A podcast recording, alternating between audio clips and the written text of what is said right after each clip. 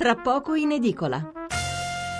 Allora, siamo di nuovo qui con Emanuela Bertucci, avvocato eh, dell'ADUC, allora l'Associazione dei Consumatori ADUC. Ezio da Arezzo, diciamo che viviamo senza regole, credo che vadano fatte prima, chi le raggira senza, paga senza sconti né tentennamenti, altrimenti non ne usciamo. Eh, un altro ascoltatore, ancora una volta, lo, firmatevi per cortesia, lo Stato è assente, aumento dall'8 al, dell'8,6 per una promozione portata al mensile, l'energia di un garage di kilowattori 1,5, consumo zero, aumenta da 33 a 41 euro. Ho chiesto informazioni alla compagnia, risposta aumento dovuto alle accise dello Stato.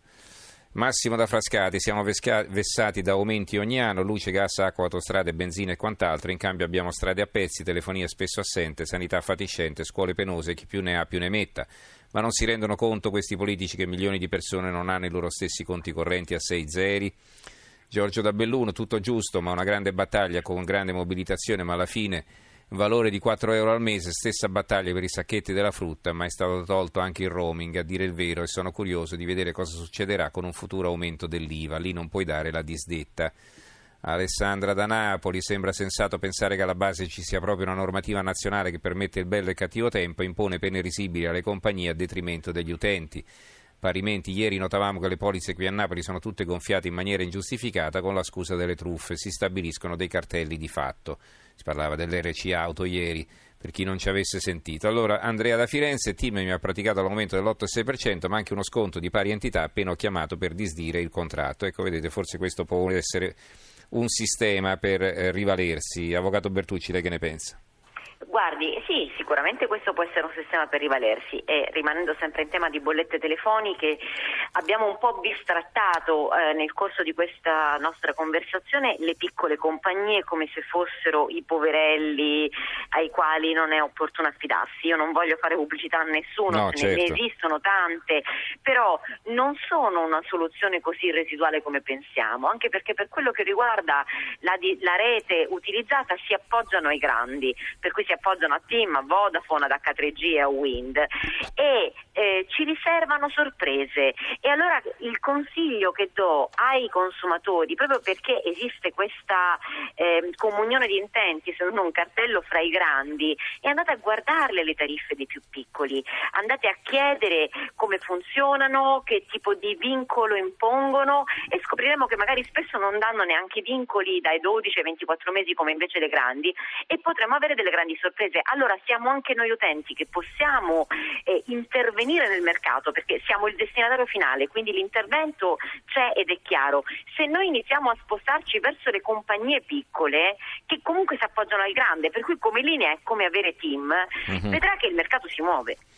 Senta, allora mi deve dire qualcosa però sulle tariffe elettriche, perché insomma è una bella beffa questa qui, no? allora, Uno sì, correttamente paga, poi che succede? Deve pagare allora, anche per, per gli evasori. Ho tre mm. riflessioni. La prima sì. è che alla fine nella bolletta elettrica ci finisce tutto, con il fatto che ogni famiglia ha una, una, una, un contatore elettrico, eh, ci finiscono tasse, paratasse, cannonirai, qualunque cosa e quindi le bollette elettriche sono così alte, una volta tanto spezzano tanto dei, in favore dei gestori, non solo per colpa dei gestori, ma soprattutto per colpa di tutti questi oneri. E ci sono compagnie che perché non hanno riscosso questi oneri, i venditori, di fatto sono andate in fallimento. Questa storia ci racconta, secondo me, due cose importanti. La prima è che è il fallimento del nostro sistema giustizia, perché il motivo per il quale eh, bisogna ricorrere a una, a una misura del genere è perché abbiamo una giustizia che non funziona. Se io ho un credito e io posso essere un privato, come posso essere un'azienda e devo recuperarlo, io devo potermi appoggiare, ad una, appoggiare ad una giustizia efficiente. Invece ci troviamo davanti ad una giustizia che premia chi non paga e che quindi crea questo meccanismo di riflesso per cui il furbetto che non paga l'elettricità e quindi le tasse e le paratasse eh, di conseguenza si trova premiato per chi viene rispalmato sull'intera comunità ma stiamo attenti proprio perché, proprio perché queste non sono regali alle compagnie elettriche, ma sono tasse che non sono entrate di fatto nelle casse dello Stato perché l'utente finale non le ha pagate. Ricordiamoci che vengono comunque risparmate su tutti quanti noi e sulla fiscalità generale. Ora, per quello che riguarda questo provvedimento, la, l'autorità che prima si chiamava AEGSI e ora si chiama RERA, comunque l'autorità per l'energia, ha detto noi di tutti tutti gli importi che sono un miliardo di euro, eh, ne poniamo con questo sistema di riscossione rispalmandola su tutti 200 milioni, per cui non è che stiamo facendo questo gran recupero. Attenzione perché il rischio è per tutti quanti noi che questa che viene mh, portata alla nostra attenzione come una misura temporanea per il recupero di questa somma, ma senza trovare a monte una soluzione, noi ce la ritroviamo come voce strutturale in bolletta, come ci troviamo le accise, come ci troviamo il canone RAI e diventerà un'ennesima partita di giro che ci ridistribuiamo fra noi. Il problema è a monte. Ma allora, eh, sembra, diceva il collega Fontana Rosa, lui non ha letto la delibera, quindi non, eh, non, ci ha saputo dire di più. Lei, lei ne sa qualcosa? Cioè, è sicuro questo? Andrà a finire davvero così che dovremo pagare certo, per gli evasori? Sì, sì, mm. certo. Fra l'altro questa delibera dell'autorità non è nata perché l'autorità si è svegliata e si è inventata questo meccanismo, ma è nata da delle sentenze di TAR e Consiglio di Stato che questo hanno imposto. Per cui la delibera, la, l'autorità si è trovata L'ha applicata e basta. Esatto esatto, ad applicare delle sentenze. Beh, vabbè, ma che, che, criterio è quello di far pagare a chi, a chi già paga, insomma? No? Il discorso è questo, mm. l'utente finale insieme alla corrente elettrica paga una serie di altri oneri e, e sono oneri fiscali che non attengono al consumo dell'energia, non sono come l'IVA sull'energia, mm, mm. sono una serie di tasse. Se queste tasse per le quali le compagnie sono solo un sostituto d'imposta, come il datore di lavoro rispetto sì. alle, al reddito, come un professionista o un negozio rispetto all'IVA, queste somme non le incamera, non le può ridare allo Stato. Eh, ho capito, ma deve essere lo Stato a recuperare l'evasione, mica, mica la recupera facendola pagare così a chi capita, no? Cioè, eh, eh, che ecco, criterio è? Esatto, il criterio che viene utilizzato, ed è quello che contestiamo, il criterio che viene utilizzato è il rispalmarlo su tutti gli utenti. Perché? Perché alle compagnie che dovrebbero avere i 50 euro di bolletta che non vengono recuperati, non è dato uno strumento efficiente dallo Stato italiano di recupero del credito giudiziale, perché fare una causa in Italia vuol dire imbarcarsi in vicende che finiranno fra 15 anni.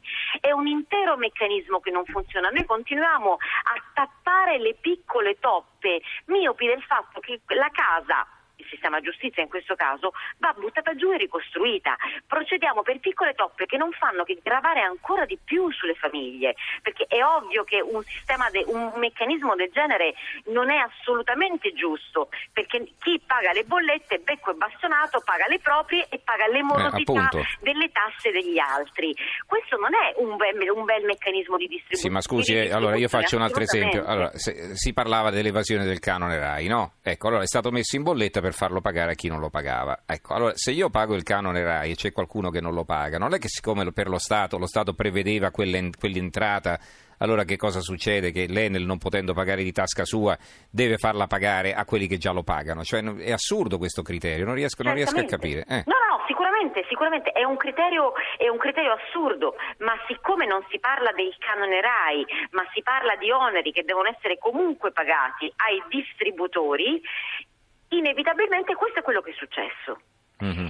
Il motivo qual è? Se, se ci fosse, un, eh, le faccio il parallelo con il canone RAI per rimanere sul suo esempio, se ci fosse un sistema di riscossione da parte dell'Agenzia delle Entrate che effettivamente va e pesca l'evasore, tutto questo non si creerebbe.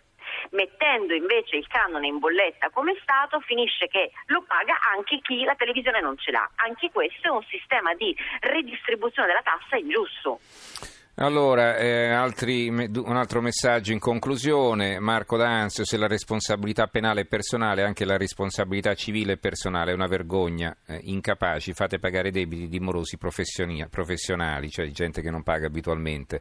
E in effetti, insomma, eh, stiamo, stiamo, dicendo qui applicano una sentenza del Taro del Consiglio di Stato, ma, oh, di, di chiunque sia, ma come gli è venuto in mente di di pronunciare una sentenza di questo tipo, vabbè, eh, cose, cose, che succedono solo qui in Italia. Allora ringraziamo l'avvocato Emanuela Bertucci, collaboratrice dell'ADUC, l'Associazione Diritti Utenti e Consumatori. Grazie per essere stato con noi, avvocato. Grazie buonanotte. a lei, buonanotte.